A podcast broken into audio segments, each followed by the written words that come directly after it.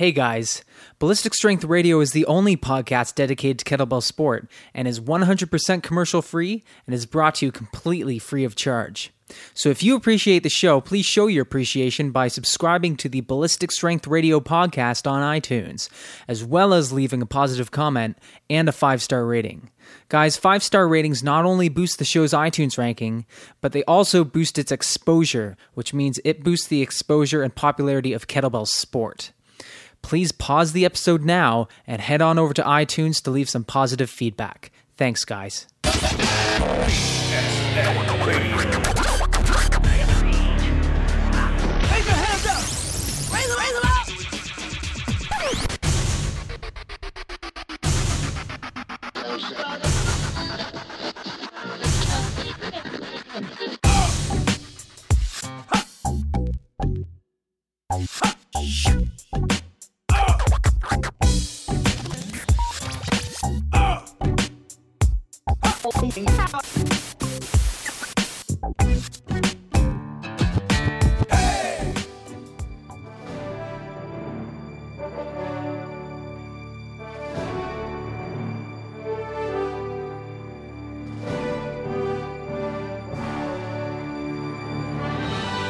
May 28, 2016, the Canadian Kettlebell Sport Nationals returns to beautiful BC in the seaside town of Sidney, which lies just outside of the province's capital. This is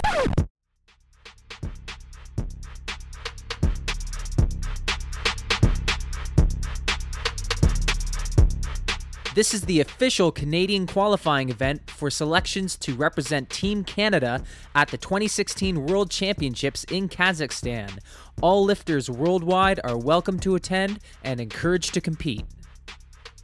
A variety of complementary therapy services such as chiro, massage, and physio will be available to all lifters during the 2016 Canadian Nationals. All provided by Fix Healthcare of Victoria, and Neil Hodge Photography will be back again for 2016 to capture all the excitement at our national championships, so feel free to leave your cameras behind. The Canadian Kettlebell Alliance is also excited to announce that Artur Sasik, Team Ukraine coach, will be present at CKA Nationals to compete as well as conduct an informative sport training workshop the following day on May 29th. The seminar will be held at Zuma Martial Arts and Fitness. Directions can be found on the event page at www.victoriakettlebellclassic.com. All competitors are encouraged to join in this unique opportunity with Artur while in Victoria. Lifters not competing at nationals are also encouraged to take part and improve their kettlebell sports skills and knowledge. A brief bio of Artur can be found on the event page. Registration for this workshop closes April 8th, so do not delay. Information regarding 2016 Team Canada selection criteria can be found on the event website www.victoriakettlebellclassic.com. Even though this is an open competition, if you are not familiar with proper kettlebell sport lifting rules, you should contact a certified kettlebell sport coach and make sure you are familiar before competing. There will be a pre competition meeting to review the rules before competition begins, along with a lift demo. However, lifters and coaches should be familiar with the official regulations of the AKA and IUKL prior to the competition. Official weigh ins and check in for the competition will be held May 27th from 3 p.m. till 7 p.m. Also, there will be an official CKA meeting to follow weigh ins at 7 p.m. As kettlebell sport continues to grow in Canada and experience positive changes in the world of GS, we feel it is important to offer an opportunity for lifters and coaches who attend the CKA Nationals to come together in an open discussion and ask questions and review changes.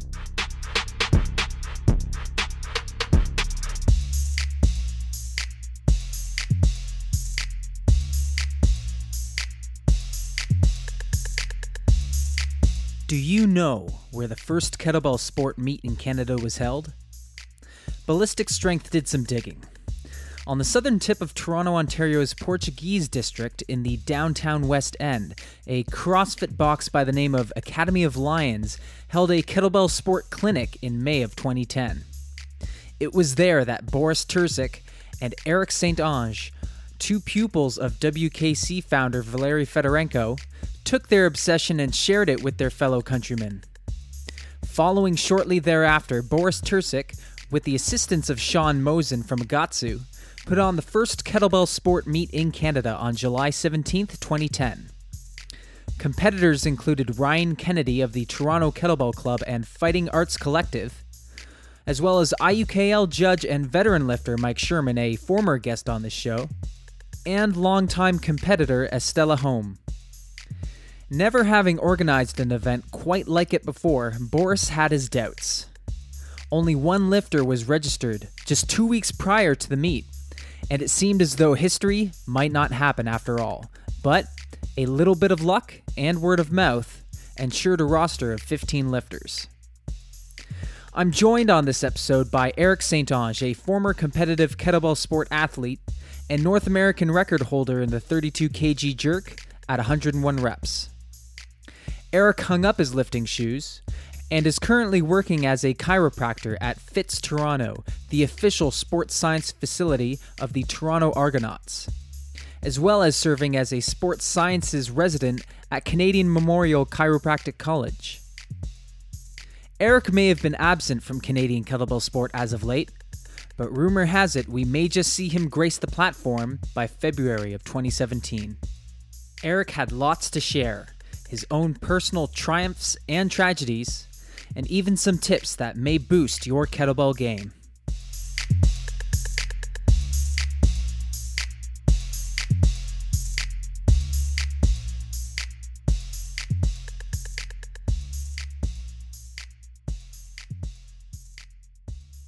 So I think the best way to start here, well, number one, thank you, Eric, for uh, agreeing to do the podcast.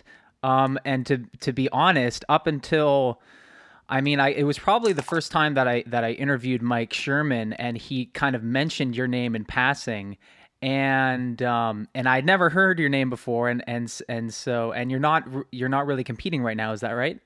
That's correct. Yeah. So so I I was completely oblivious to who you were and but then um, you know in the process of doing my podcast and and making an effort to kind of uh, reach deeper into the annals of uh, uh, North American kettlebell history, sure enough, your name would pop up. And um, what's more um, Im- important and interesting to me is the fact that you are Canadian. I am Canadian, yes. And there's not too many Canadian pro lifters. Um, so so this I think is a very interesting opportunity. And what's more interesting is the fact that you are returning to uh, lifting and competition. Is that right? Yeah, that's the plan right now. um, so why don't you just tell us a bit about yourself? All right. Well, um, well, once again, just uh, actually, thanks for for having me on the show. Um, right now, anyways, I am actually a chiropractor now, and I'm also uh, currently undergoing uh, a two year postgraduate residency at the Canadian Memorial Chiropractic College, where I'm uh, getting my specialty in sports sciences. So I'm just on the tail end of that right now. Um, let's see, I graduated from New York Chiropractic College at the end of 2013, and I first started. Um, doing GS uh, probably back in mid 2008 and um, I was I, I started playing around with kettlebells uh, a little bit before that, maybe a year, up to a year prior. Um, it was more on the the hard style end of things, so I was uh, reading a lot of Pavel Tsatsouline uh, back then, and then um, just one day I was on YouTube and uh, found out that people actually competed with these things, so that led me to read up more on uh, people like Valery Fedorenko and the American Kettlebell Club at the time. And they came up to uh, to Toronto actually to do a, a uh, workshop in mid 2008. And um, since then, I was sold basically. Uh, yeah, so uh, so since 2000 mid 2008 or so, um, started training uh, kettlebell sport and I've had uh, lots of ups and downs. And more recently, Uh, just pretty much have been on hiatus from kettlebell sport, but uh, it's been it's been calling my name for a long time, and uh, I'm uh, looking forward to getting back up on the platform. Would you mind describing those ups and downs for us, Eric? And did that have anything to do with your absence from the sport? Uh yes. So let's see. When I let's see. Um, 2008, um, that's when I first met Valery Fedorenko, and shortly thereafter, he actually offered to train me online um, uh, with uh, kettlebell sports. So, say September 2008, that's when I first started um, training under Valery Fedorenko. So, I would uh, speak on the phone with him once a week, and we kind of go over programming for the, the following week and um, I got really good really fast. Um, unfortunately, back in 2008, I didn't have a you know in person um, you know coach at the time, so I was just under under the assumption my technique was good and adequate, and this was before I went to chiropractic college and really had a really good understanding of uh, of anatomy and biomechanics. So again, uh, I seem to be getting better and better. Then all of a sudden, I guess I was overtraining a little bit too much and actually fractured one of my ribs. Oh my god. Yeah, so it first started off as I'm assuming as just like a small stress fracture. So I started having some chest pain um, on and off. Then, uh, ironically enough, um, yeah, people laugh all the time whenever I tell this story, but um, this I was an undergrad at the time, and it was the morning uh, before I had one of my final exams, and uh, I blew my nose. And when I blow my nose, I'm pretty forceful. I, I exhale quite forcefully, and all of a sudden, It's just all that hard style training, eh? exactly. But after I blew my nose, um, that was it for my my rib, and I felt felt like a sudden sharp pain in my chest, and um, that was um, a long time to to get that to heal and to make to to start training after that. So that happened maybe in January 2009, and again, I hadn't really gone to see a. I didn't really know about much about you know uh, you know rehabilitation or anything like that at the time. So it was pretty much me just sitting on my butt until I felt better. So it, I think I started training up again. I think May 2010, no, 2009, May 2009. So a long hiatus there. So then started training up again and um started getting better. Then I think it was February 2010. I was um working out and I guess I hadn't warmed up quite well enough, and I was swinging the uh, 40 kilogram kettlebell, and my back went out.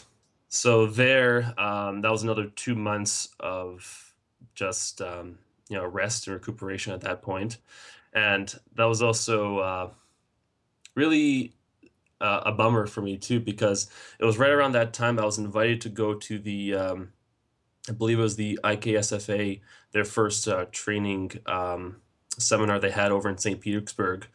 So I was supposed to go to that one, and unfortunately had to pull out because I had hurt myself. Who uh, who invited you? Was it uh, like Sergey Rudnev personally, or It was uh, Alex. Um, his his last name escapes me at the moment, but it was uh, Alexander. Um, he was with the IKSFA. Um, yeah, I, his last name escapes me at the moment. so you got a personal invite to head out to uh, the home of kettlebells? Yeah, and I was uh, really excited to go. I was getting all my documentation ready for my visa, and then life happened. And then So- life happened. Yeah, yeah, the ups and downs that we talked about. exactly. So, okay, so that that was going on in in 2010, and did you? Now in 2009, 2010, were you doing uh, workshops at the time in Toronto? I did actually. Um, my friend Boris Ter- Terzik and I, we um, he's another uh, fellow lifter here up in Canada, and uh, we became uh, really good friends over the years um, when we when we first came together through kettlebell sport actually, and um, we've actually done a couple of uh, uh, courses up here on our own. I think the first one. I don't remember the date exactly, but around that time we did like an intro to G- to GS seminar Mm-hmm. and uh, we just had a like a good little group of people up there. And another time, um, we did it under the uh, the Agatsu Masters of Movements seminar.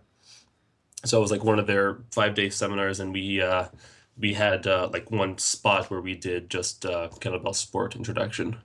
So I would say we did a total of two like formal um, seminars together. And so in 2010, so you did you did a workshop, but you eh, but you also had a, like an official Agatsu Toronto kettlebell meet, right? Yes. Okay, and and a lot of people consider that like the first official Canadian kettlebell meet. And I found a few notes on that kind of describe the meet, and I'll and I'll uh, kind of go over them now to give the listeners a bit of um, uh, context. Mm-hmm. Um, so what I found was so there's like a total of 15 competitors. Does that sound about right? Uh, I think so. There were there weren't there weren't uh, too many there. Um, but you guys did biathlon and you did long cycle. Yeah. You guys also did like a heavy jerk contest Yeah. or something like that, didn't you? Yeah, we did. I think it was uh, with two uh, 40 kilograms kettlebells. I think we did that, yeah, just for fun. Wow. Um, where'd you get the idea for that? Uh, that was. I, I- I'll give it to my, my friend Boris. That was uh, that, I'm pretty sure that was all him. Uh, Estella Home or Hom, I'm not sure how to pronounce that, took uh, top female lifter. Mike Sherman took took uh, top male lifter, and you uh, won the heavy jerk competition with 60 reps. yeah, yeah, I think so. I don't remember exactly how much I did. I think what I think it was around that uh, that uh, that range. Now, you and Boris were were b- basically spearheaded that whole uh, production. Um, So, can you give us an idea of of how you guys went about putting that together, and the fact that there wasn't really a whole lot of precedent for you guys to, you know, how to form a actual kettlebell meet in Canada. So, can you describe that process for us? Well, again, I have to give it to my friend Boris. He's the one who really did uh, most of that work. So it was mainly him. Um, but basically, um, he it, he was a lot. He was uh, good friends with um, Denny Ox, who owns uh, Academy of Lions, and um, knew Shawn Mozen very well of uh, Agatsu. So we had we had the the room, we had the space, and um, basically we knew you know a lot of the lifters around the area, and we just I guess we You saw some potential anyway. yeah exactly, and that was uh yeah that was pretty much. I don't know it was, it was uh, Did you have over- many requests for it to like to put on an actual meet? And you're asking me so many questions from so long ago. It's uh, it's hard it's hard to remember all these little details from back then. Um, I don't know if we had a lot of re- requests back then, but you know, Agatsu is uh, you know the main company here in Canada that Okay. has that does a lot of things pertaining to cowbell, and uh, and I guess around that time that's when they were really starting to um, get into the kettlebell sport side of things, and they knew Boris especially, um, you know, who was in it. So, you know, I think it, it was uh, Sean that approached uh, Boris, then Boris helped bring me along. I think I'm pretty sure that's what happened back then. So we could probably say that um, a lot of this was uh, like a labor of love for Boris. Oh yeah, for sure. Yeah. Um, do you know much about the East York Kettlebell Club? Now, is that a club that Boris uh, put together himself? Yeah, that's him. That's uh, that's his uh, that's his baby. Is that still going on now? Well, it's not a formal club per se. It was just um, that's just basically kind of like what he kind of put together, and he had to just I guess just wanted to put a name to something. Okay. Yeah, yeah like I'm just saying, it wasn't like a, f- a formal club that you and I know today of like you know the Orange Kettlebell Club. It's nothing like that. For for instance. It's not an organization. It's more like li- it's it's literally what we, we kind of think of as a club. Uh, Yeah. People with similar interests getting together. Yeah, pretty much. Um, so uh, one thing I want to ask you um, in regards to that is okay. So there's not obviously you know, and at at the time, even well now it's growing, but at the time kettlebells weren't really all that popular. Um, but you were already at a fairly established level. Um, what was it like for you? you know training on your own and getting coaching and and uh, you know putting on the first kettlebell meet in Canada and all that stuff. What was that like? Not really having maybe really a whole lot of peers to you know kind of help you along that journey. Well, there might not have been people locally, as many people locally uh, back then, but um, you know we knew of people overseas and that we were in contact with, like Mike Sherman, again, for instance. Um, you know, he was a great resource for us. Uh, Andrew Durniat as well. Um, John Wild, Jason Dolby, Nazo, all those guys. So we had, you know, that um, community, so to speak. Um, actually, more locally here too, uh, Ken Wedham. That's um, he's now more into to powerlifting as of late, and um, he was one another person that uh, help was, I guess, part of the the kettlebell sport, you know, quote movement um, back in the earlier days. So you know, there there were there were some people ba- up here back then, even though it wasn't uh, anywhere as near as uh, numerous as it is today. Why kettlebells, and what do you like about them? For me, growing up, um, I played a, a, a little bit of a lot of sports basically. I I I, sampled basketball, volleyball, uh, taekwondo, Brazilian jiu jitsu, like you name it, I did it. But I never actually was good at any of them. So I would sample sports, then get just just get beat up and just continue on to the next one. So when I finally came across um, kettlebell sport, um, you know, I, I tried it out, and then I had I, I just seemed to have like a good body type for it. For instance, my my humeruses are fairly long and my iliac crests are fairly high, so I was able to get a decent amount of rest in the rack position. So that came natural for me, and um, that was one of the things that really helped me excel uh, fairly quickly, I would say. So that was something for me that, you know, just personally, you know, finally I found a sport that I was actually good at, and um, that made me feel really good. That I was finally part of a sport that I could uh, that I could excel in. So that was that was basically my um, the way that I fell in love with that sport is because it was something that I don't know. I guess you can say I was just born to do. Do many people ask you how you got started? Like outside of the kettlebell sphere, did many people ask? Uh, not not too many. Is it di- well? So for the people who do, is it difficult to explain to them uh, the sport, or and uh, or why you like it? Well, a little bit. Um, if people describe to me what um, what the heck is kettlebell sport, I really try to relate it back to say Olympic weightlifting. I say, well, you know how with Olympic weightlifting, there's the clean and jerk, and the snatch, but they use the barbells with really heavy weight.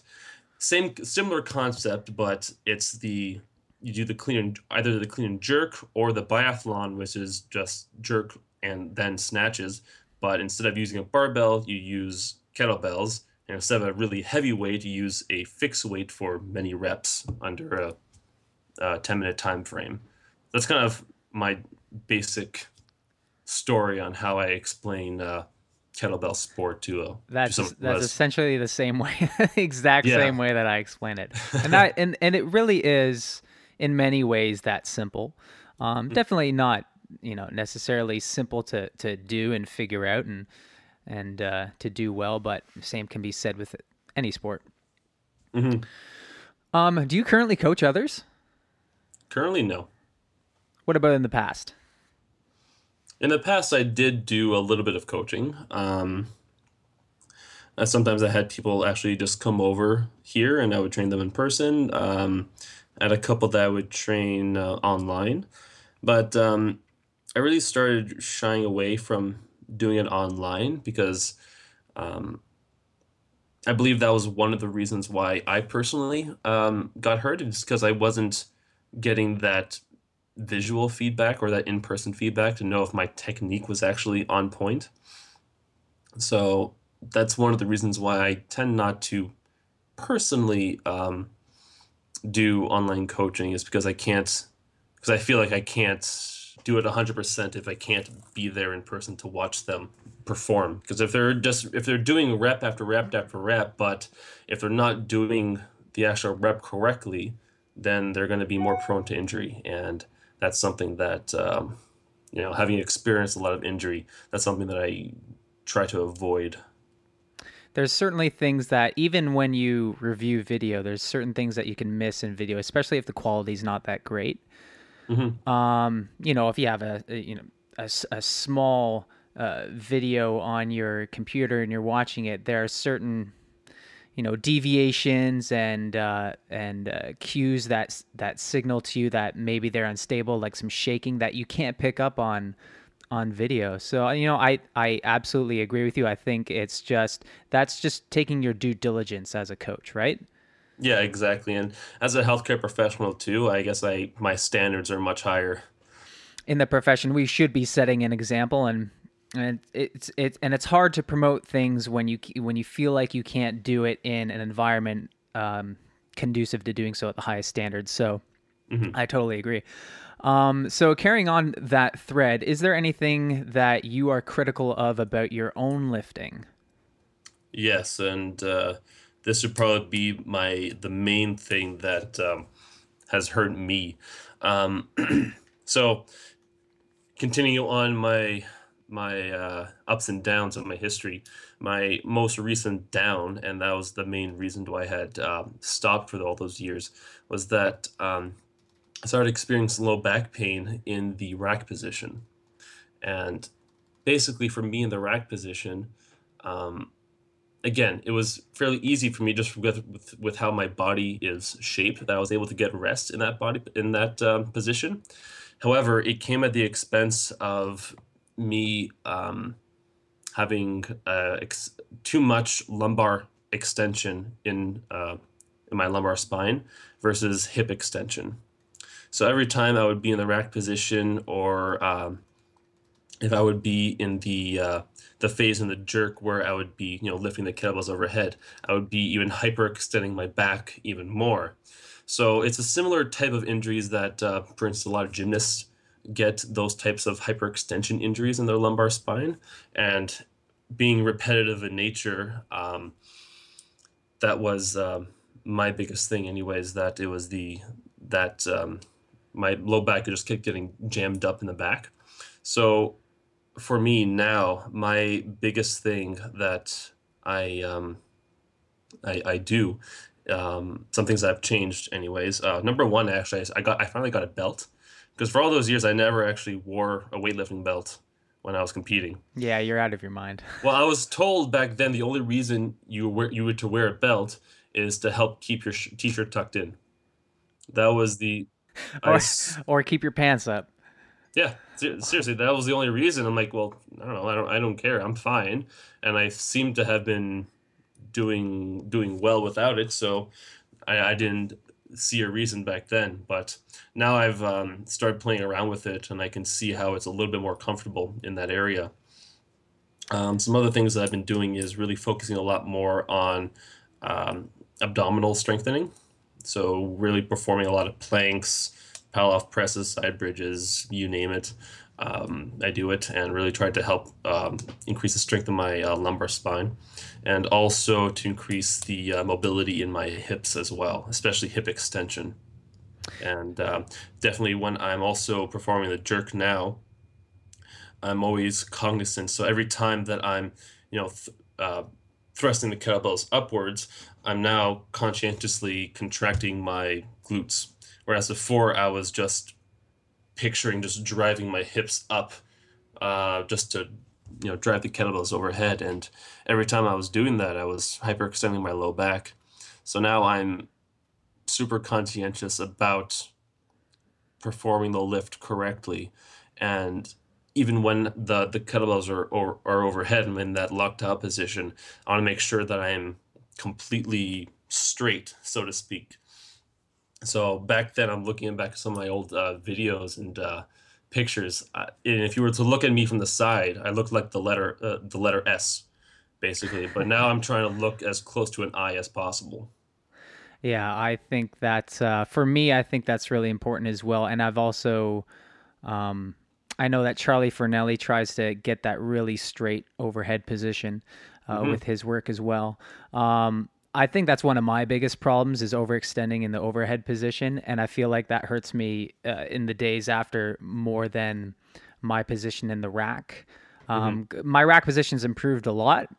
Um, I I don't know if it's quite my perfect yet, but uh, overhead, I'm definitely having an issue um, relying too much on just hanging into the passive tissues and just hyperextending and not really keeping my ribs down and and trying to keep my my butt locked in underneath my ribs.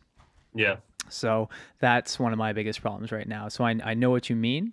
Mm-hmm. Um, do you think um, so? Coming back to the core training, do you think there's uh, more or less benefit uh, as it applies to kettlebell sport? And I know this is kind of a nebulous question, and and you know there's no right or wrong answer here, but just in your opinion, um, training static versus um, sorry, isometric versus isotonic versus rotational, et cetera, et cetera. Do you think one is a better benefit over the other, um, or a combination of some a better benefit than the others uh, in terms of its application to GS? Um, I'd this is where you say it depends on the person. It de- it depends on the person. um, I, I literally was going to say that. So um, honestly, it, it really it honestly does, and um, I can't really generalize um, these uh, particular recommendations, but um, again, for me, anyways, the way that my back is with my condition, because I I know my back, so I feel that the first thing you would want to do is um, basically you can kind of start off mainly on the the isometric sides of things. So doing something like a plank, uh, you know, side bridge, things like those. Those are actually exercises that are really safe for your lumbar spine, and a lot of studies have shown that as well that they're a safe exercise to do. But um, the caveat to that is that you know you'll be strong in that position, but you might not necessarily be that strong in another position. So, for instance, I can train plank all I want, but you know, if I'm you know grappling with somebody, I'm not going to be in a like that. I'm not going to be you know in an aesthetic position. My lumbar spine is going to be flexed, is going to be extended, like all that stuff. So you would also want to train your abdomen in all different directions when you're ready for it.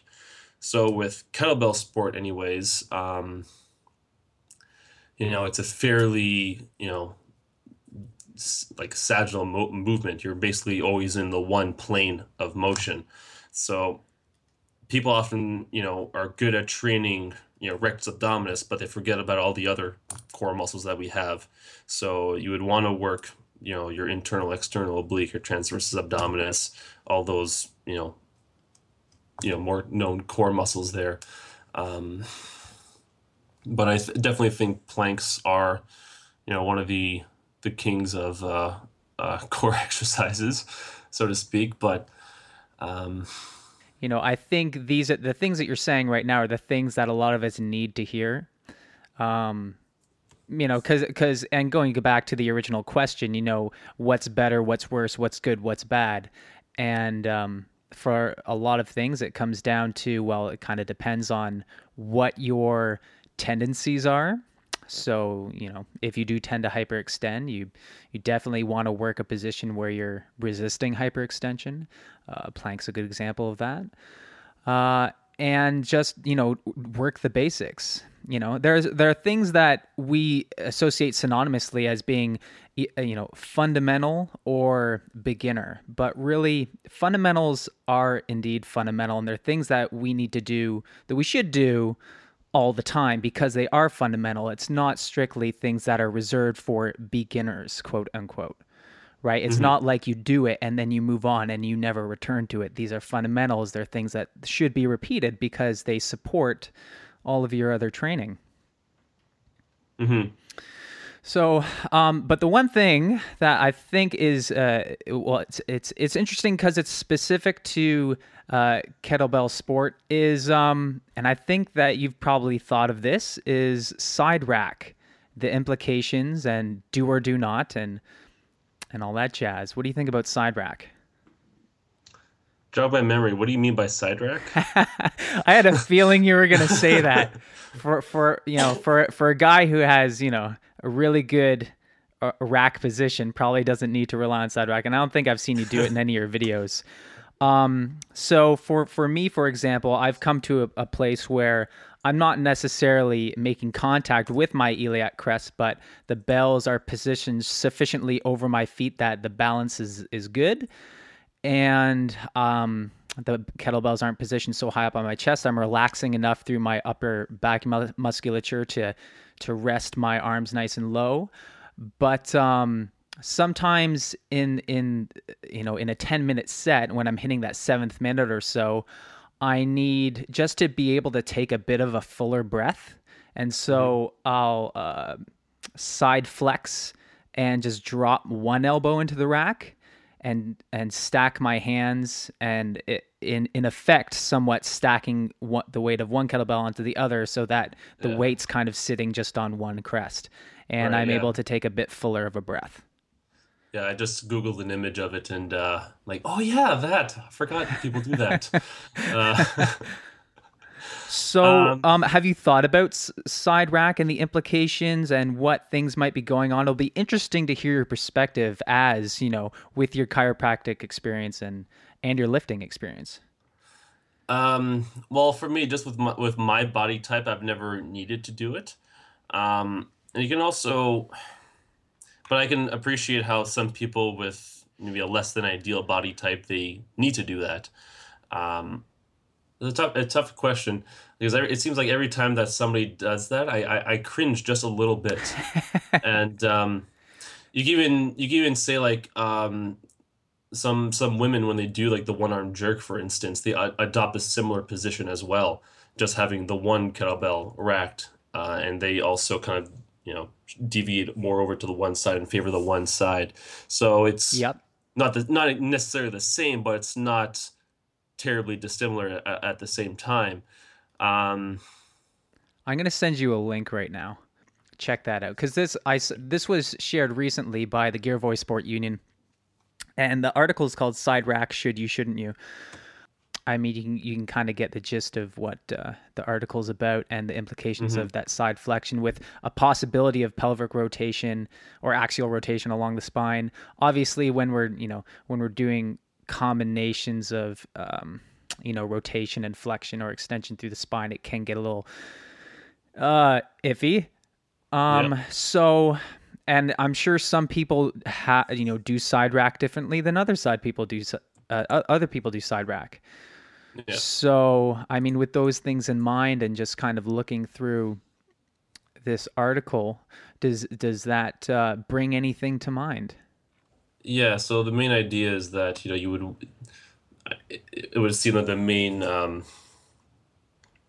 reasoning that they would not want to do this is because of that the the amount of rotation that uh, actually happens in the lumbar spine when you laterally flex, which is true. That's the way that our our spine naturally um, works basically when you add in the lateral flexion or any motion um, essentially. But um, uh, I know a lot of people who, who would do the side rack. They tend to alternate sides as well. Would right. Be, you know, I think that's a fair um, observation. Um, I've I've yet to actually be able to to do it on both sides. Um, oh no.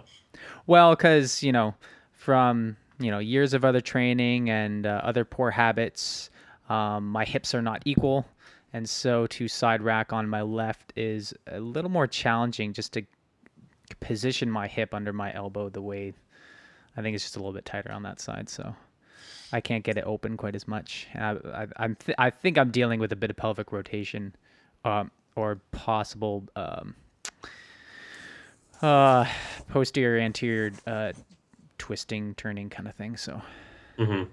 well you know, in that particular case, then if if if I have like a patient come in, for instance, and they're like a kettlebell lifter and they are doing the side side rack, but the reason that they do the side rack is because that you know their body is just the way they're their shape. They just have like you know humerus that is just a little bit shorter relative to their to their torso length. I, I don't know, whatever. But and so that be the, that being the reason. But if you know if they're going from one side and they do the same thing on the other side, I'm not as worried. Um, but again, I want to make sure I would want to make sure that again is your back strong that's that would be one thing i would also look for in my assessment is that can your your back actually handle that essentially mm-hmm. because you can also look about look at a lot of people's backs um, you know they don't necessarily move uh, perfectly. So some people might be if you look at somebody doing like a cat camel for instance lots of people hinge right around like you know L3 for instance or L2 so that's a fairly common thing that I personally see. So if that's the person we're talking about and they just have and they're just hinging like crazy at one or two segments, that means that segment is getting relatively much more motion versus the segments above and below it. So that segment that's moving too much is now a little bit more prone to uh, to injury.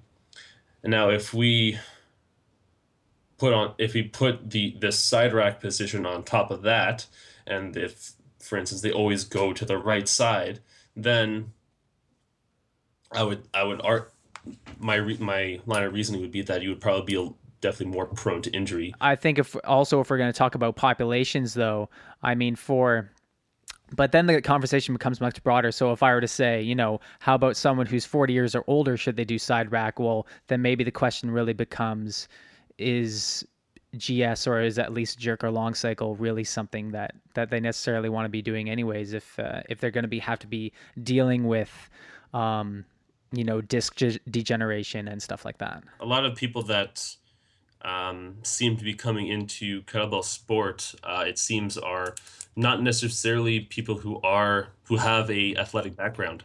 So we often see a lot of people who are you know relatively sedentary or just weekend warriors kind of jump right into the sport and get really excited and start working out, but you know they do too much too soon and their body's not actually ready for it. So we have to in cases like that, I would have to look at uh, to like movement prerequisites essentially. Mm-hmm. It's like can your body physically do the things that you're trying to make it do? Um, you know, can you can you actually physically bring your arm overhead without any compensations anywhere else? Because a lot of people they can bring their their hands overhead without extending their lumbar spine, which is a big problem. Mm-hmm. But if if you know if if you know myself as a healthcare practitioner, if that's some not something that you know I don't see or I don't assess for it, then I they don't know that they think they're doing just fine. But you know, a few years down the line, then their back starts hurting. Well, geez, why did my back start hurting? It's because your shoulders were too damn tight, and that was you know essentially kind of the the the start of a whole chain of events that led to an injury. So again myself my job as a healthcare practitioner would be to you know to see if like if somebody's wants to start doing exercise for instance if they've been sedentary their whole life and they want to get into um, uh, exercise that it's it's not like okay let's just jump in and get you to doing like overhead squats. That's ridiculous of course. You know you have to start slow making sure that their body is ready for the movement that they're you know that they're they're doing. So well you know i again, think this is yeah i think this is part of the uh, unfortunate reality of kettlebells in north america as well is uh, like you said um, a lot of people who do tend to find the sport are uh, well they tend to be older and sometimes they they tend to have been sedentary for a while. You know they start kettlebells for fitness and they develop the they get the bug and and then they want to compete. And um, but the the problem with that is I mean uh, uh, in a lot of ways in North America we're trying to play catch up to Europeans. And the problem with that is, you know, when all the people here are 30 plus, just getting into kettlebell sport, which is basically veteran age in uh, in in the in Europe, um, we also forget that when people start training kettlebells in, say, like a country like Russia, you know, they're doing it in middle school and they're building that base. Mm-hmm. And the other thing on top of that is much like Olympic weightlifting. Um, you know, it's very true. Uh, the the lifter doesn't find weightlifting; weightlifting finds the lifter. And when you when we look at all these top lifters, um, and we'll just throw some, we'll we'll drop some names here. You know, Anton Denisenko, Ivan Denisov, uh, even Ksenia and Valeri and and uh, you know all all those top lifters. You know, mm-hmm. there's also a reason why they're top lifters, and and and what's the thing that kind of separates them from all of the other uh, kids when they all started out? What's what's the thing that separated them from everybody else who put in just as much time and work into the sport? Well, the best lifters in the world, the ones that we actually look up to, are those who have that unique combination of you know they've done the training and they've had good coaches, but they also have you know potentially very good body types and very good genetics and you know uh, uh, optimal um, morphologies for their you know chosen sport. But over here in North America, we're choosing the sport, right? Regardless of whether or not we have those physical capabilities or not. And and we're gonna, you know, unfortunately, some of us will are gonna run into some roadblocks. Yeah, and that's just the the way things roll. You know, if we go, you know, the down the nature versus nurture route, you know, nature does play a factor to a certain extent. Um, but again, you know, I don't want to to tell somebody like, you know what, you don't have the ideal body type for this sport. You should probably choose something else. You know, I don't want to do that either. You know, but if somebody works hard and is determined, I, you know, I truly believe that they can still excel and still do what they what they have, um, you know, as a goal. And you, and you know what, um, the one one of the great things about kettlebell sport.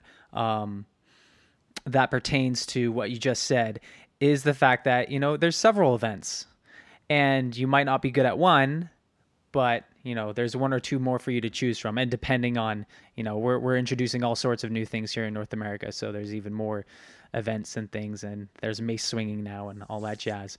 But yeah. um you know if you're not good if you don't have a great rack position big deal. There's still snatch. Yeah. So you know there's there's plenty of room to kind of explore and, and, and test out those events and, and kind of find what you're good at. And that's definitely one of the things I think that uh, kettlebell sport, you know, it's an advantage maybe over some other sports. But you know, like uh, like some team sports have different positions and different people are good better at different positions. You know, we have a few different events and and you can kind of pick and choose if you have to. Yeah, because now like some of the their events, there's only there's jerk only, there's also snatch only. It's ten minutes, there's five minutes. So yeah, there seems to be a lot more of these types of uh, events um, popping up, which, like you said, can you know either you know really help some of these other people who you know maybe I'm really good at snatching, but I'm terrible at jerks. Well, here we go. That's a, a good option for for that person. Yeah, and you have that opportunity to still be you know part of the community, which is you know you know it's it's a great thing and it's very important. Um, so I got a question for you. Mm-hmm.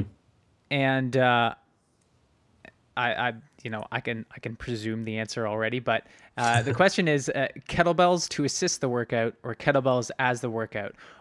Why do you think some people will always see it as the former, kettlebells to assist the workout?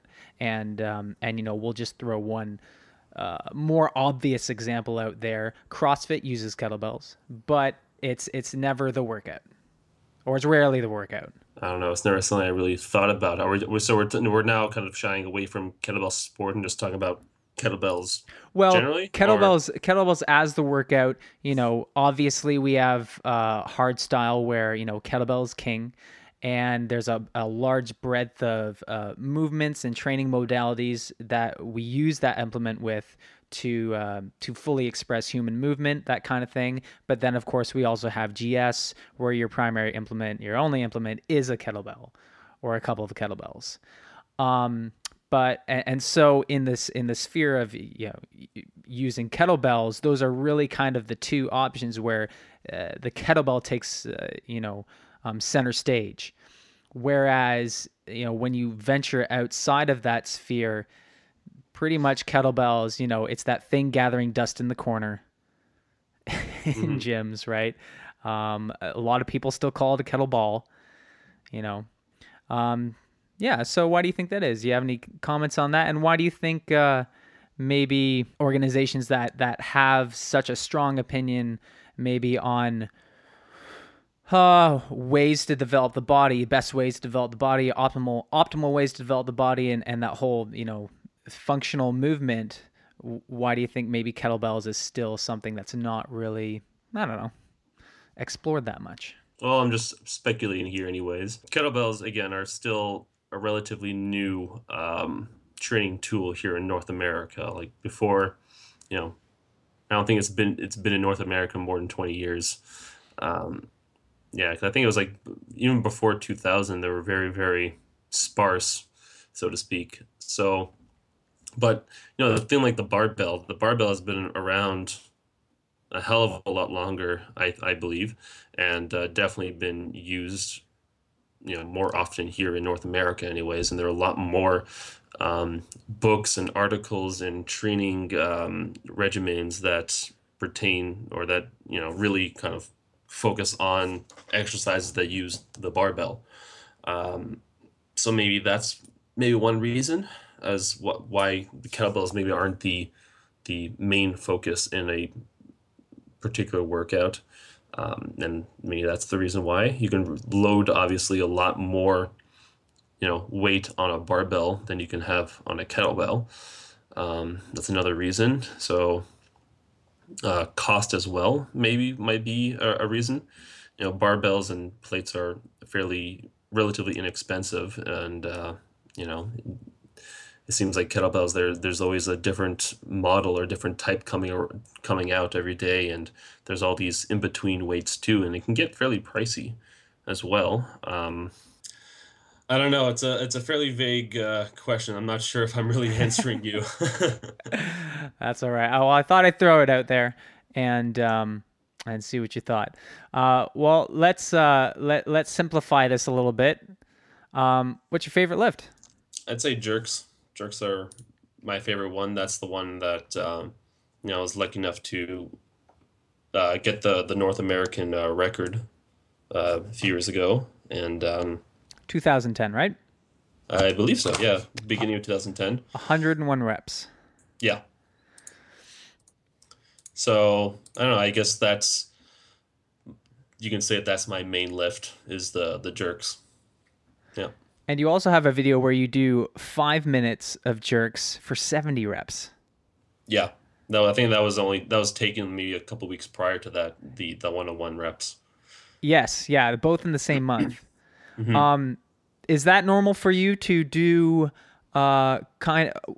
I guess we could kind of say that's almost like a max effort test, like a you know you're sprinting your jerks with the 32 kgs inside of a five minute time cap. Um, is is it normal for you to do that kind of thing in the in the weeks leading up to doing a test? Um, I suppose. Uh, I don't know. Anyways, well, basically, um, if you look at, you know, if you look at a a, a regular like um, like a like a macro cycle essentially, and you know, if I'm periodizing and I know that I need to perform well on a particular day, well, in the weeks coming up to it, I'm going to decrease the amount of volume that I do, mm-hmm. but also increase the amount of intensity as well. So that way, um, you know, I'm getting my body ready for my competition day, which is when I did the 101 reps. So that those 70 reps, that was me trying to diminish the amount of volume that I do, but also increase the amount of intensity as well. Because I'm going at something like I think like 14 reps a minute. So mm-hmm. that's fairly quick for me, and it was a shorter time frame, half the time. So it was again, it was very intense, something like that. So you know, in, in that particular sense, then yeah, in the in the weeks leading up, I definitely alter my my training for sure. Yeah, you're trying to uh, improve or at least maintain your your a high level of performance, but but um, get a decent amount of recovery in between by dropping that volume down and and maybe mm-hmm. dropping the frequency down.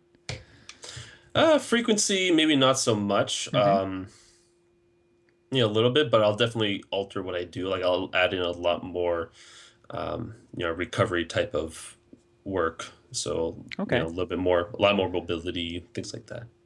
What sort of training did you do to support your kettlebell sport? And did you do? Now I had a talk with Charlie um, on the previous podcast uh, talking about work capacity. And so, did you do things specifically to increase your work capacity, or and and maybe did you do other forms of uh, resistance training to help you um, improve your kettlebell sport? Not really, and maybe that was the reason why I uh, kept hurting myself. Um, but um, most of my training, like kind of looking back at my old logs, uh, they had a fairly consistent um, flow to them and this is a lot of stuff that I learned from Valery Fedorenko. So basically, um, I had you know my main working set, which is what I would be you know trying to accomplish for the day, and it would vary day to day whether I was shooting for a five, six, eight minute set at a certain a at a certain um, uh, reps per minute. Then I'd take a short rest. Then I would do a second set, but much less volume, less intense, less. Um, um, sometimes I would decrease the load. If I was like to do my main set with the 32, then my second set might be with the 28s, for instance. Then some of my other assistant works would be just one arm jerks with uh, usually around a 40 kilogram kettlebell. Then move and do uh, called jump squats. But it is like the jump squats that I was kind of instructed to do at the time was um, take a barbell, put 225, 250 on it, and uh, essentially just do very, very short range squats. And I'm, I'm talking about you're just moving maybe like a total of five inches. And um, it's really kind of helped, it's really trying to essentially just focus on that that explosiveness that you would do like in the in the jerk essentially like how how far you would dip down in the jerk that's how far down i would go down with the jump squat. And you're just trying to overload that that exactly basically. Yeah, and it was fa- fairly quick quick pace. Um, so with that, I would do about three sets of fifty. Then when I was done that, then I would go for a twenty minute run. So that was like a fairly consistent um, type of flow to my my workouts then. So as you can tell, back then I didn't do much of dedicated abdominal work, which was a, a big no no for me. so yeah, and uh, also just like mobility work, that was something I didn't know of at the time, truthfully. So now that I'm, you know, I'm a lot smarter than I was, I, I once was. Uh, that's definitely something that I, uh, I make sure that I'm fairly religious about and uh, doing all those other things that I'm trying to strengthen all my deficiencies.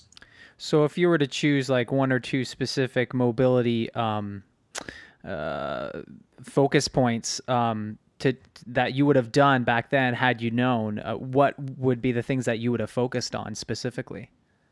Mainly for, for, for you. For me, anyways, it would be a lot of hip extension. So hip extension, um, then the way that I worked do that now, anyways, um, pretty much in like I, the way that I do, I, I'm in a half kneeling stance, and if I want to add a little bit more um, quadriceps uh, stretching to it and not necessarily more on the psoas side of things, then I'll actually put a um, I'll I'll kneel down, but I'll also uh, flex my my uh, kneeled uh, glute. The, the, the yeah no the the kneeled side. I'll I'll put my foot up on a platform, so I have a lot more knee flexion in there. Okay. So I'm I'm really stretching my quadriceps, and then uh, from that position, I'll do what's called a posterior pelvic tilt. So I'm contracting my my rectus abdominis and kind of pull my my tailbone towards the floor. So I'm giving myself like a little bit more of a lumbar flexion at that point.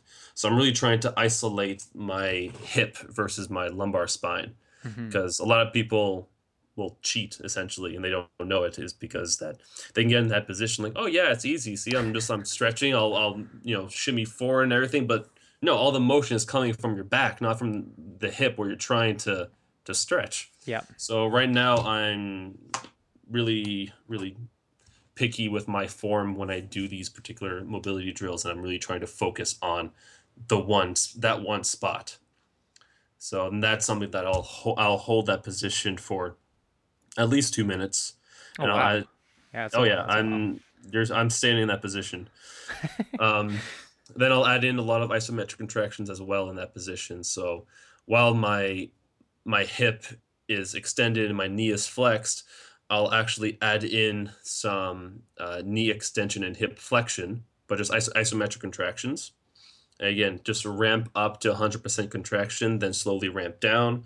Then I'll do the opposite. I'll add in extra hip extension and knee knee flexion, uh, contract isometric contractions. And again, ramp up to 100%, then ramp down, and I do this repeatedly over the time frame of, of at least two minutes. You know, it's funny. I used to do something similar to that, and then for some reason, I just stopped doing the isometric contractions uh, while I, when I did all my stretching sessions, and uh, Mhm. I think that's definitely something I should return to because I, I, yeah, I, I'm trying to make a, a, a better effort at making sure I, I, I get my stretching in and do, and do exactly what you say there, trying out the uh, the isometric contractions and stuff like that. Yeah, because a lot of the research shows that um, adding in a contraction uh, really leads to long long term increase in uh, mobility. So um, I'm not necessarily doing the exact way to do it, but like um, the uh, contract relax relax antagonist contract, those type of contractions. Um, and uh, as well as the contract relax type of stretches really help to increase that mobility over the long term. hmm And essentially, are- is what you're doing trying to reprogram that neural uh, inhibition of the muscle to, um, because there there will be a point where it just it it, it, wants to inhibit uh, the muscle from going any further because maybe it's been trained to kind of stop in that particular range of motion, and so you're kind of training it uh, to allow itself to lengthen out a bit more. Is that what's happening? Yeah, like the way that I like Is to. that the Golgi tendon response or something like that? Uh, well, some some something like that. Um, the way that I kind of like to think of it, anyways, and like kind of verbalize is that my body doesn't know that range. Okay. Basically, you know, I don't I, like. I'm trying to learn this new range of motion and get my body to to use this new range of motion. And the way that I can get it to use this new range of motion is to actually add in a forceful contraction to that area. And my reasoning is that if I do that over and over and over again, eventually I'll be able to get to that that um, you know actual hip extension that I'm trying to get, but I can get there much easily, more consciously, and not just when I'm you know doing the jerk, for instance. So like, I want to be able to control my range of motion. I guess that's a bit of the difference between a, a passive range and an active range too. Oh yeah, you Yeah. definitely want to close that gap as best as you can. Right, right. Yeah. Um, it's said that to achieve the higher ranks, you need to take time to develop yourself emotionally and mentally, in addition to the physical component. uh, Sorry, component. Um, would you mind describing your transition from the lower ranks to master of sport? What that was like, not just the not just the physical component, maybe Well- you know mental struggles you had to deal with and stuff like that. Well, one, I'm actually not a master of sport. Oh, I never actually formally got master of sport. In practice, I've hit the numbers, um, but never, never actually in a competition. So the most I've ever gotten in competition was candidate master of sport. So technically, I'm not master of sport. Um, but t- making tomato, tomato. but um, yeah, no, a lot of it is just you have to go into a, a Zen state, so to speak. Um, yeah, basically, I, remember some conversations I had with Valeri back in the day, and one of the one of his comments was like, "You know, Eric, you look so angry when you're uh, lifting. You know, your face has to be calm and relax." And you know what? That's true. And actually, a lot of the the research does show that. Like, if you want to be happy and you're you're mad, just force yourself to smile. You know, eventually you'll start feeling happy. That's no. Hey, you know what? It sounds ridiculous, but it's actually true. Maybe that's So- part of it. The recognizing the ridiculousness of it will put a smile on your face.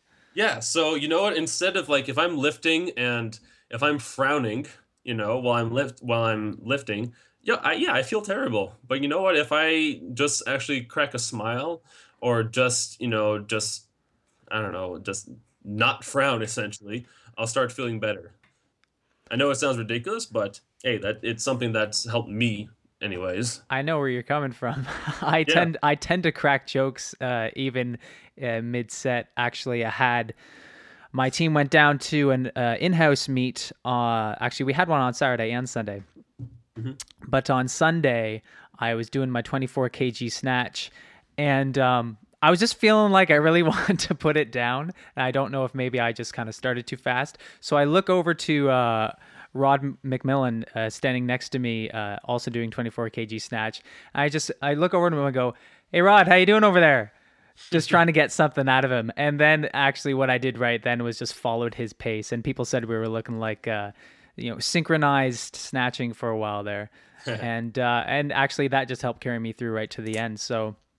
Um, but yeah, I, d- I definitely believe there's a lot of validity to that, and it's um, even you know during any sort of intense uh, activity, if you can just kind of relax your face and relax your neck and relax your shoulders and just try and relax as many muscles that for some reason are tense that shouldn't be tense because they're not actually you know what's helping you to do that activity, then yeah. that's going to go a long way to to getting you through it.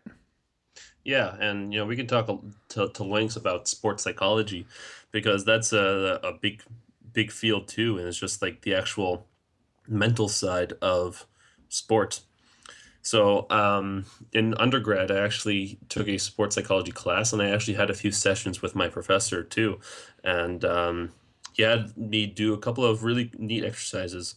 So one of them was actually just to, you know, a lot of like visualization that I did. So one of them is that you know what actually stand up, just like you know stand up, look in the corner, but just actually go through every movement that you do while you while you're doing your sport. So I would just honestly I would just be in my room alone, just standing up. I would close my eyes, but I would visualize every uh, rep I would do, every movement, and that really helped me to kind of you know picture me me doing the the actual movement so that once I actually do the do the actual movement in, in, in competition, it's a little bit easier. Like I have a better better idea of what I'm actually doing because I visualize it, I understand it completely. So you're being more mindful of it. While you can be more mindful of it while you do each individual rep. Exactly. Sort of thing, which yeah, is and and I've had you know I've talked to people who've said that uh, it's you know, it's really not just about trying to get to the next rep really necessarily. You really do you really should be mindful during every rep because you want to make sure that, you know, you're hitting your your cues mm-hmm. kind of thing. Yeah, another one was actually to just get a pen and paper and write down the the movement, like write down the actual description, the steps that you're doing. So that was one thing that I did, and um, honestly, to write to describe one rep of the long cycle, I actually wrote three pages. I'm not even kidding. I wrote down. I believe you. I've done the it, same thing. It's actually actually really hard. Yeah, I, I just kept writing and writing and writing. I'm like, this is ridiculous. I'm writing so much on literally something that takes like four seconds to do. So, yeah, it was um, it was a really good exercise I find just to help just open your mind and to kind of really go through each one of the steps of the actual uh, the exercise. So, and, oh, sorry, go ahead. And yeah, and just some some other things to do. Um, you know, just to help keep yourself motivated is to write down your goals essentially, and write down things that um, that'll help keep you motivated. Um, one of the other things that I did was I actually had a um, a card that I had um, that I had that I kept around in my wallet. So on one side of the card, um, gosh, what did I write? It was you had to write down the th- top three um, things, top three things, top three things that you loved about your sport that you play. So you write down the top three things. Then on the other side, in the last 12 months, what are your top three achievements? So on that side, you write it down with a pencil because you know things change. So you'd always write down your top three achievements last 12 months. And the idea was that if you had this card with you at all times in your wallet and you can just take it out and look at it, it just helped keep you motivated, essentially, just to, to keep going. Did it help you to organize what your goals were as well? Well, for me, I have like a I have a whiteboard on my desk, and if I don't write things down that I want to get done, I just forget about them. Yeah, that's true. No, you always you always have to write down your goals, and you have to rewrite rewrite them down like every day. Otherwise, you're gonna forget what your goals are and what you know. It, I think that's something that you need to do. Like every morning, write down your goals, and that'll actually get you pumped for the day. Um, yeah. So for me, like when I did that 101 reps, like my my only goal for that competition was to crack 100 reps. I didn't care about snatches or anything like that. I just wanted to get 100 reps for jerks. So when I got that, I was thrilled. So that was like my only thing, for instance, for that particular competition. Would it have mattered what you got for a snatch after that? Mm, not really. Um, I, Un- unless like, things just completely fell apart. But if you got oh, something that was like maybe I don't know twenty five percent less than your norm, you still would have been it would still would have been a good day. Yeah, well, again, like for that particular competition, snatch, snatch was re- never really my my strong suit. So I think for that, I only got 102 reps for snatches. So yeah, because at the ranking system that they used at that time, um, I didn't qualify for Master of Sport because you had to get a certain number of of uh, jerks and a certain number of snatches back then.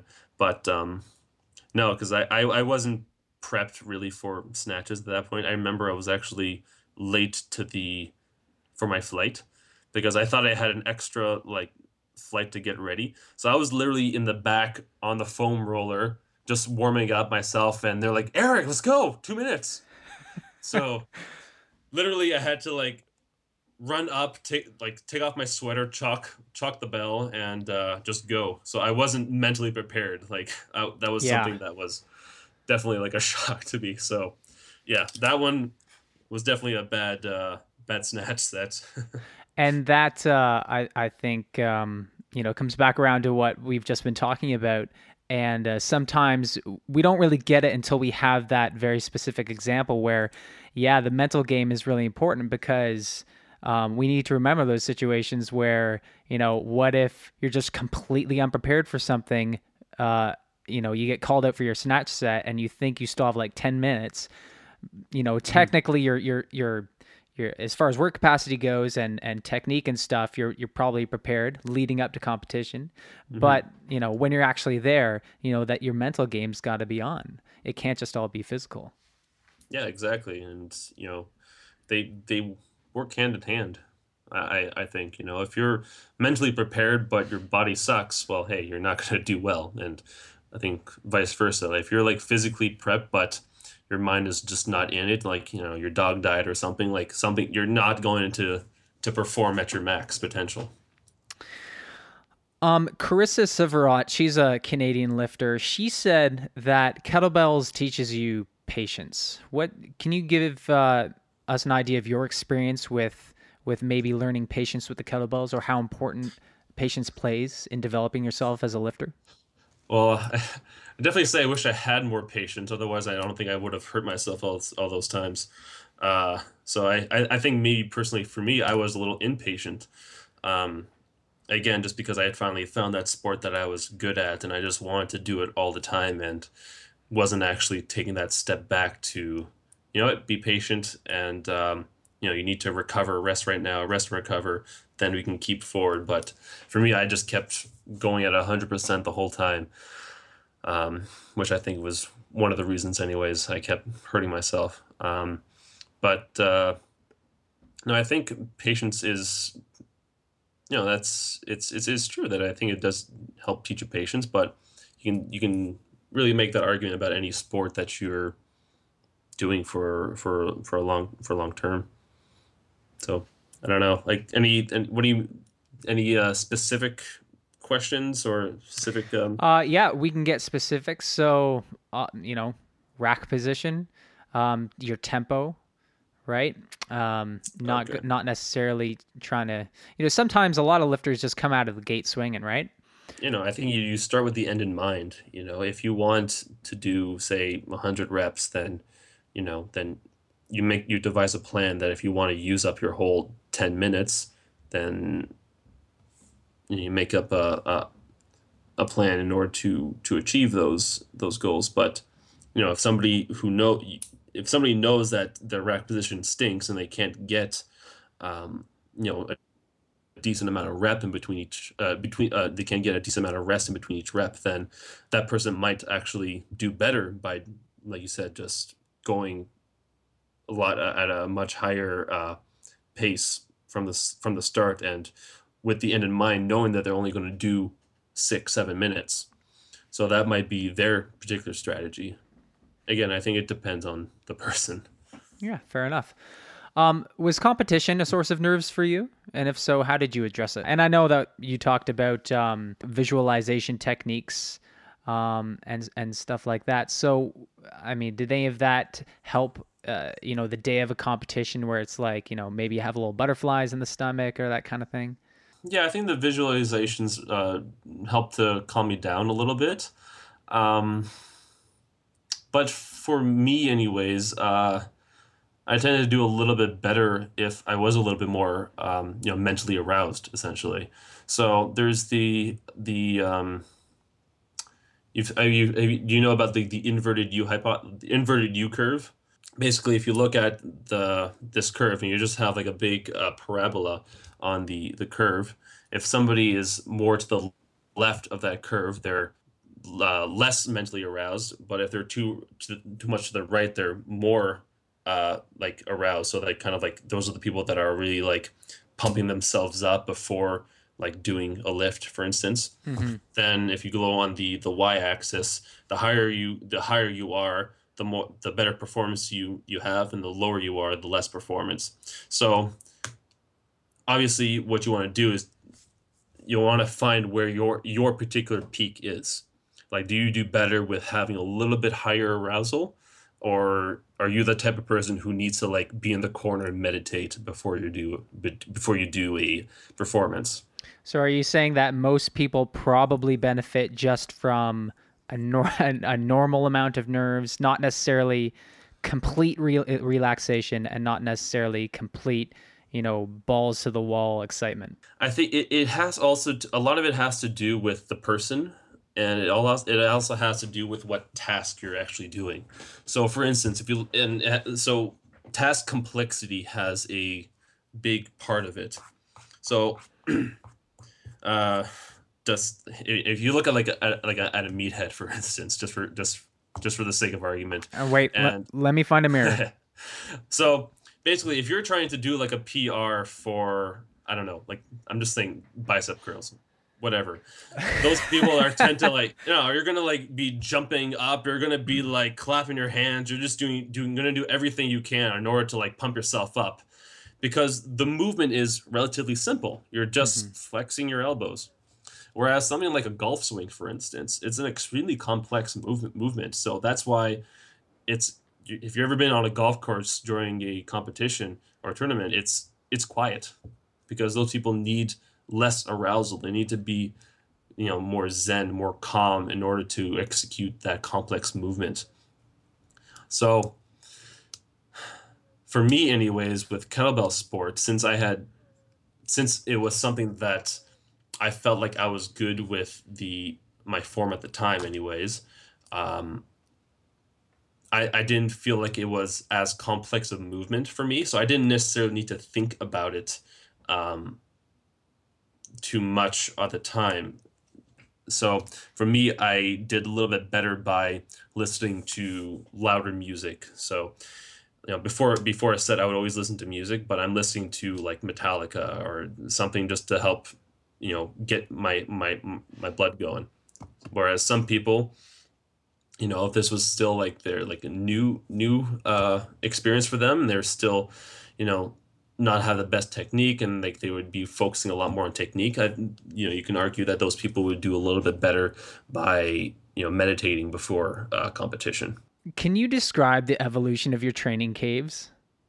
Because some of the, I, I, mean, I've seen a few videos, and um, And for the most, like for me, for example, I have like a, you know, pretty much a full out gym garage. But um, when I see some of your videos training at home, you're essentially like I don't know in a in a in a garage, and there's just like you know white walls, nothing really in there. You've mm-hmm. just got a, a a stall mat, and you've got your kettlebells. Yeah, so that was pretty much how I started. Was just in my parents' garage. So my dad has like a like a small little gym area in the basement, but it was never, um, uh, it, it wasn't tall enough for me to do to wear my like weightlifting shoes, for instance, while uh, jerking, for instance. So if I want to train in my parents' basement, for instance, I have to be barefoot, or else I'm going to put a hole through the ceiling. Um, also, the uh, I couldn't really use chalk inside the house just because right next door to, the, to our little gym area is all my dad's guitars. So if there's like chalk in the air and it goes on his guitars, it's going to be terrible. so that was one reason why I would always uh, shoot through the. Uh, I would train out of my uh, garage. So I, I, I, like that. I like that setup. I had the the whole place myself. I can crank the music if I wanted to. So that was um, basically where I started. Essentially, uh, was out of the garage, and um, then when I went to school for chiropractic, I moved to um, upstate New York, and I brought all my kettlebells with me. So I actually set up a lifting platform in my dorm room, and I actually had like my own kettlebell section in my room, where I would train there. And uh, eventually, I just brought my kettlebells over to the actual school gym and just worked there. Um, so more recently now, anyways, uh, as I'm practicing, I have one of the the places where I work. Um, I, I work in a facility in uh, in Toronto here. It's called Fitz Toronto, and um, there it's like a it's a big big training facility um, slash clinic as as well. So I brought my kettlebells there, and that's where I, I do the the bulk of my training. But I also have some. I also have some other weights here at, at home. So I kind of train in in in different places right now. So right now it's a little bit more difficult to have a fairly consistent um, schedule with my training, just because depending on where I am, I don't have access to all of my kettlebells. So that's kind of where I'm at right now. And that might be essential for what getting like a proper warm up before you start your heavy sets, or or maybe yeah, just like, getting a full out, you know, well rounded workout. Yeah, essentially, like if I'm at the like the the other facility where I work, like there's literally everything you can possibly imagine. I I, I have access to, and all my kettlebells, most of my kettlebells are there. Whereas if I'm here at home, I have a set of 20 kilogram and a an old set old set of uh, 24s, but they're the they're the iron kettlebell. They're not the they're not the pro grade kettlebells. So that's also a bit of a uh, a downfall there, is that my technique has to change a little bit if I'm using those guys. Mm-hmm. How helpful do you think accessory grip training is for um, kettlebell sport? I think it's very important. Um, so I, I did quite a bit of uh, grip workout, uh, grip uh, training my, myself actually, and um, I definitely find it's essential because the for for a number of reasons. So for one, if we just look at say snatch or or you know the clean portion of the the long cycle, so you need to have that strength and endurance in your hands in order to just make sure you don't lose the kettlebell basically. So that's most mostly applicable in the the snatch, for instance, because for you know at least for half the set you need to hold on to the damn kettlebell really, and uh, you know make sure you don't uh, don't lose it. So to have that um, that endurance in your hand um, is huge, and I think the best way to to do that is well, you know, obviously the more you train with snatch, the better your grip will get. But I think also doing some of your accessory work in order to get stronger and to increase the endurance there would be a, a value. Also, um, during the the the jerks jerks for instance, just having the kettlebells in your hands, you know, it, I'm sure you probably went through the the growing pains when you first started doing kettlebells, but it, it hurts at first just to have that just to hold literally just to hold the kettlebell in your hands.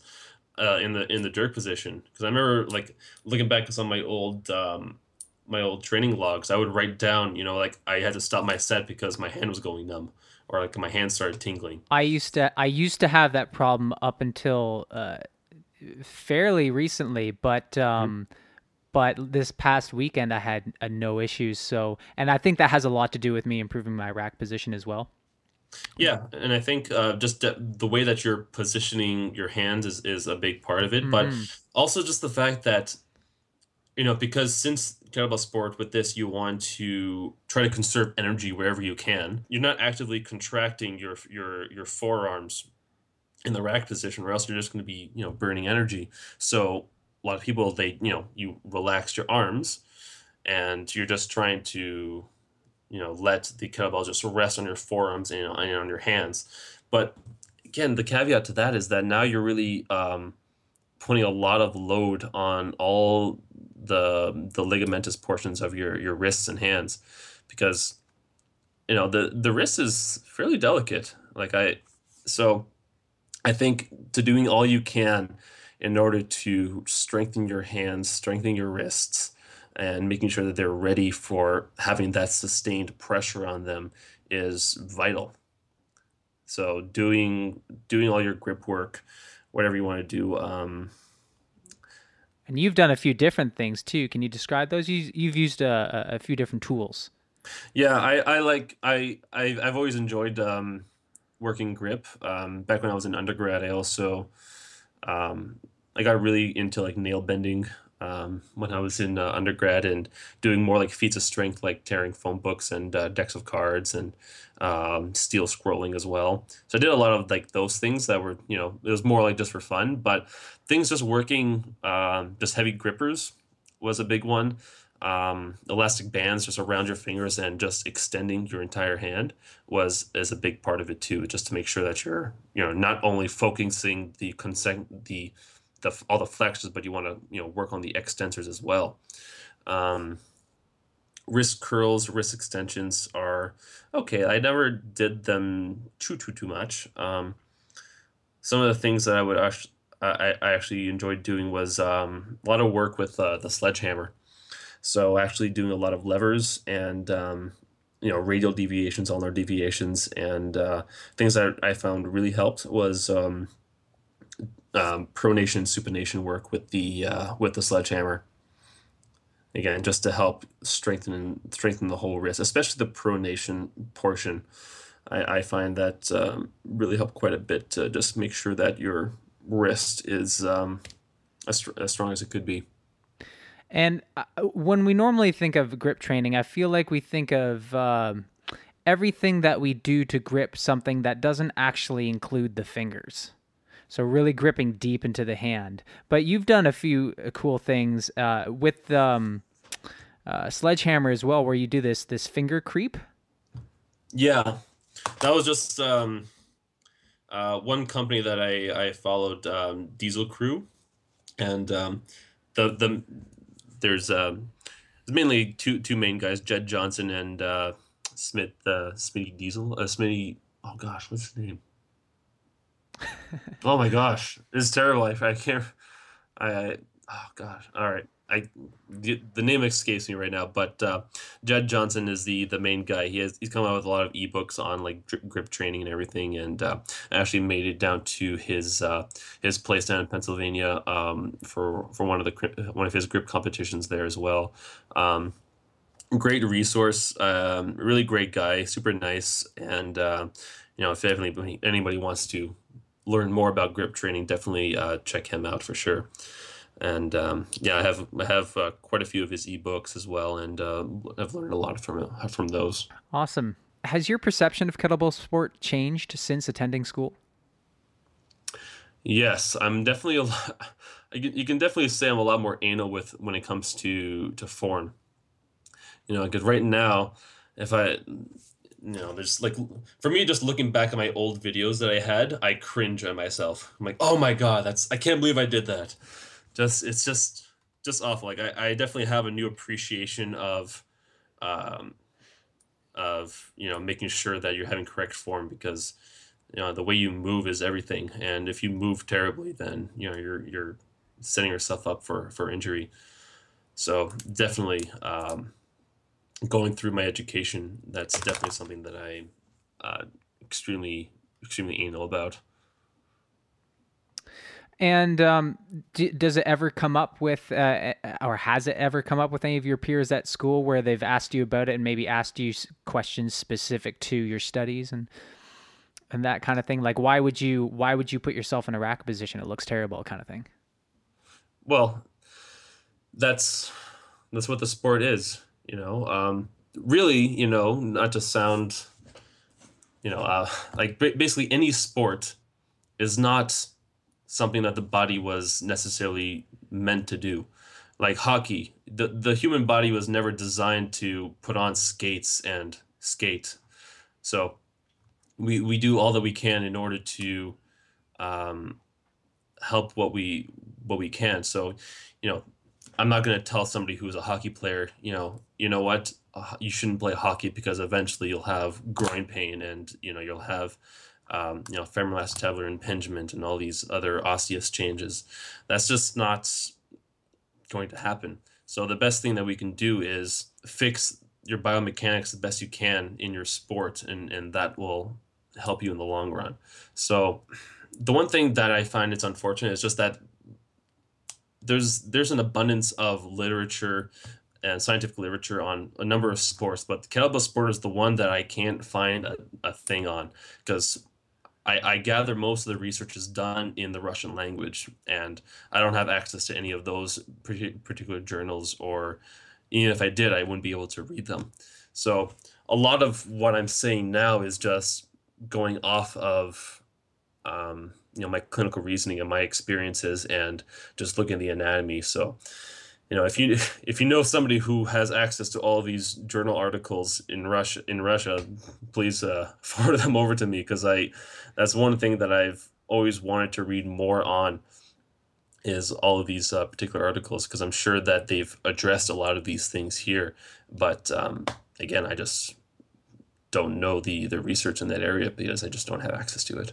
Different sports have their own different, uh, you know, pitfalls to them, and and we have to look at, uh, you know, if we can balance out some sort of uh, imbalance created by the sport, then you know, yeah, that's the best that we can do. Yeah, because you know, if I can, you know, if I just tell you right now, okay, so what's the best way of preventing kettlebell sport injuries? don't I, don't do don't do kettlebell sport. What's the best way to prevent hockey injuries? Don't play hockey. Obviously, if I you know, it's true. That is the number one way to prevent those injuries is just to yeah. not play those sports. But mm-hmm. obviously, you're not going to do that. So, what's the next best thing? And you know, for me, this is the next best thing is to actually, you know, the to assess your personal biomechanics to make sure that you know your body's functioning as well as it can be. That uh, that kind of reminds me, and it's not exactly the same thing, but it kind of reminds me of the one scene from uh, Bigger, Stronger, Faster, where uh, there's this guy talking about uh, peanut allergies, and it's like, well, we have people who can literally die from eating a peanut. We don't ban peanuts. Yep. so, but you know, uh, okay. So last thing of the day, um, and uh, we'll run through this nice and quick. Uh, Ten questions. Okay. Okay. I'm going to ask you ten questions, and the idea is just to, you know, answer quickly, instinctively, honestly. Um, although I may ask you to uh, give a little bit more detail on one or two of these. And so the, right, the, theme I'll here is what's the theme here is what's your preference. So these should okay. be simple. Okay, question number one: long cycle or snatch? Long cycle. Competitions: IKFF or WKC? Uh, WKC. Chalk or no chalk? Chalk. Test sets in training or just for competition? In training? Side rack, do or do not? It depends. I I will take that, and and we talked about it earlier, so I think that that question is, has been satisfied. Yep. Cardio, run or row? Both. Ah, pre-workout or post-workout? And we're talking. And, and, what do, you, what and, do you mean by that? Okay, I'm implying supplements or or just not not supplements necessarily in the commercial conventional sense, but little traditions that you have, maybe things that you always do pre or always do post.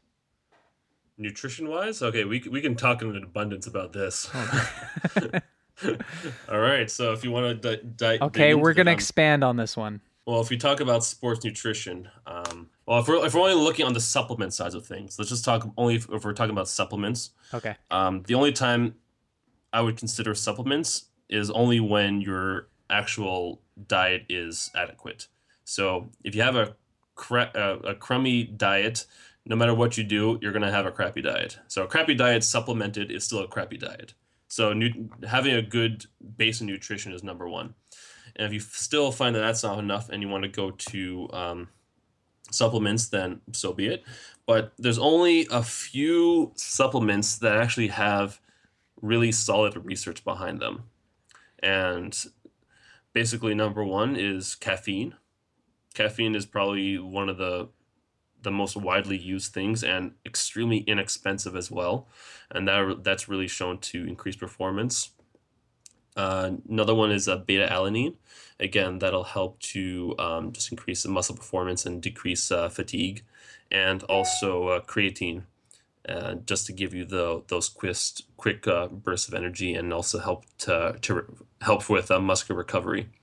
So those are would be my three things. I don't currently take beta alanine, and even back then, I never took any supplements other than you know just protein, basically. But um, currently, right now, I I take creatine, and I'll I'll likely be adding in uh, beta alanine um, sometime within the next month or so.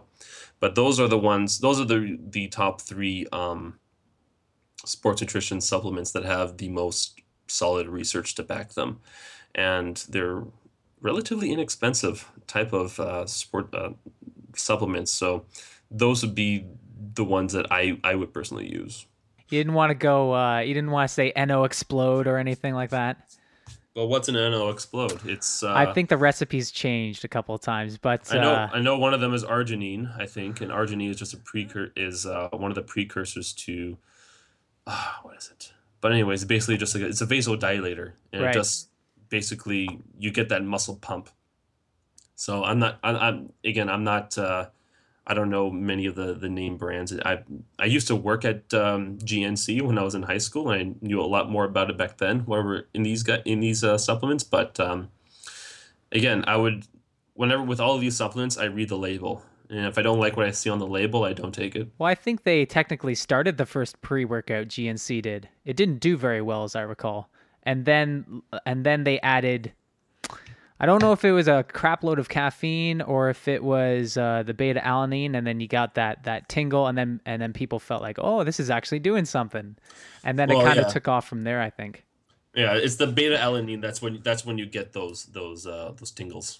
That's Yeah. where it comes from. It comes from that. All right, moving on. Training short and fast or long and slow? Both. Okay, question nine. Turkish get up or bent press? Turkish get up What's uh the what's the most you've ever done? with the Turkish get up. Mm-hmm. Uh, maybe forty kilogram. I think so. Yeah, I think I think that's what I did. I, I don't I don't do it terribly much, and I'm actually that's actually one of my my what I'm researching right now at the chiropractic college. I'm actually doing a research study on the Turkish get up. And so you're so you're in the process of gathering data for that right now. Yep, I'm.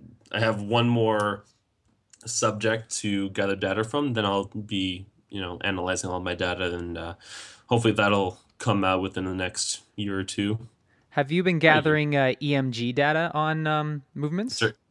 On the Turkish get up, yeah, I have actually. Okay. Uh, what do you? How much do you know about uh, EMG work, and what are maybe the um, advantages, disadvantages, pitfalls, or you know, well, how much does it really tell us? Well, it, it tells you what there's surface EMG and there's needle EMG.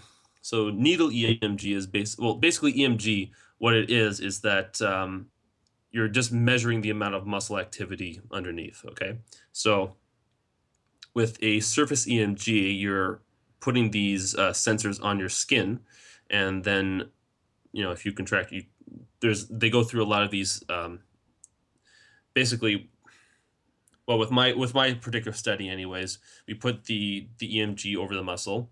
Then we do a maximum voluntary contraction which i'm actually contracting that particular muscle as much as it can. So then the computer records that. And then um, then we do that for each one of the muscles. We have them do the turkish get up. And so now whenever they're doing their movement they're always we're measuring the amount of, of muscle activity that's happening, but it's always compared to their maximum. So that's another way to kind of gauge just how much muscle activity is actually going on is because you gauge it against their your maximum voluntary contraction.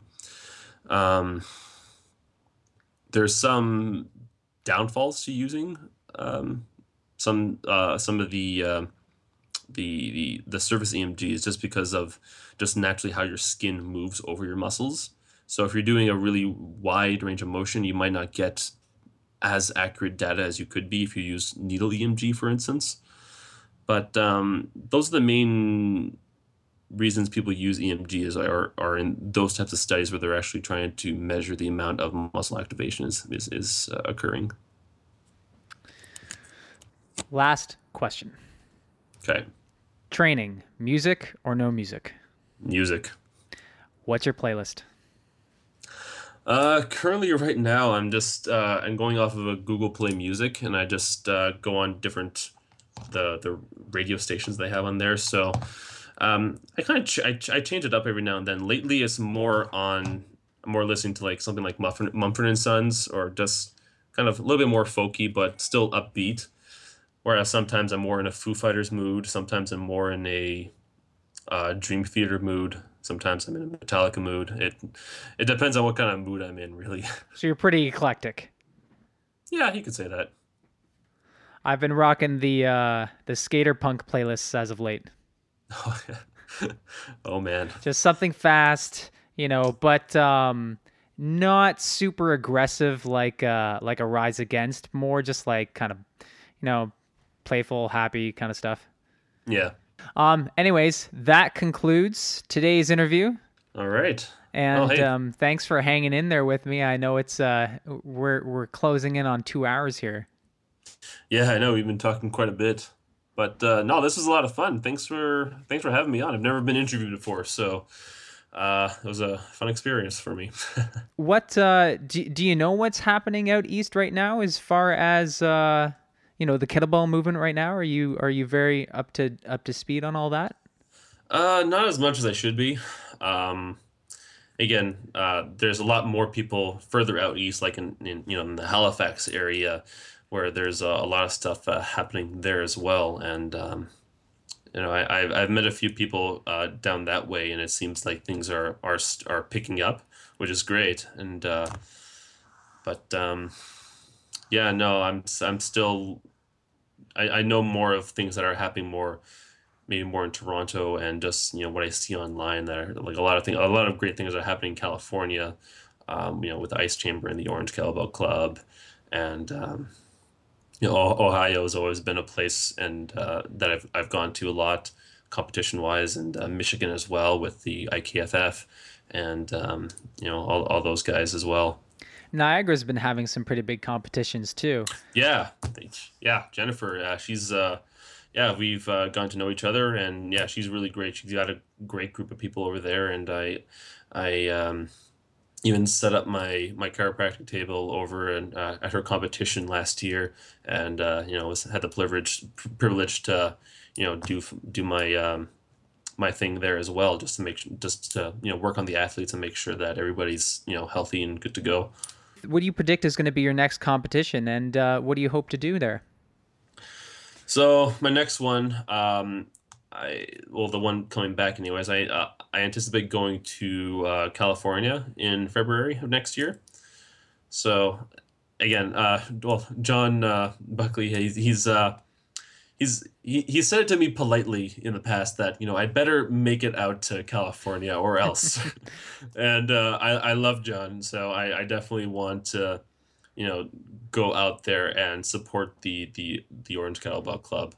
So I and um, you know looking online right now, it looks like it's going to be the the best one yet coming up in 2017. So I definitely want to make that my my return back. And uh, for that, anyways, I anticipate um, doing long cycle with the 32s. And as far as numbers, well, I don't know. We'll see. I'll, I'll, let you know in February of next year. How about that? Fantastic. All right. Well, it's been a pleasure talking to you. You've uh, I, I found I've really enjoyed this interview. You had a lot of great information to to share with me today and our listeners. So um, I wish you all the best and uh, happy and safe training. And um, yeah, I hope to talk to you soon. Thanks very much. Yeah, I appreciate it. Hope to hope to see you see you on the platform one day. All right. Thanks, Eric. Thank you.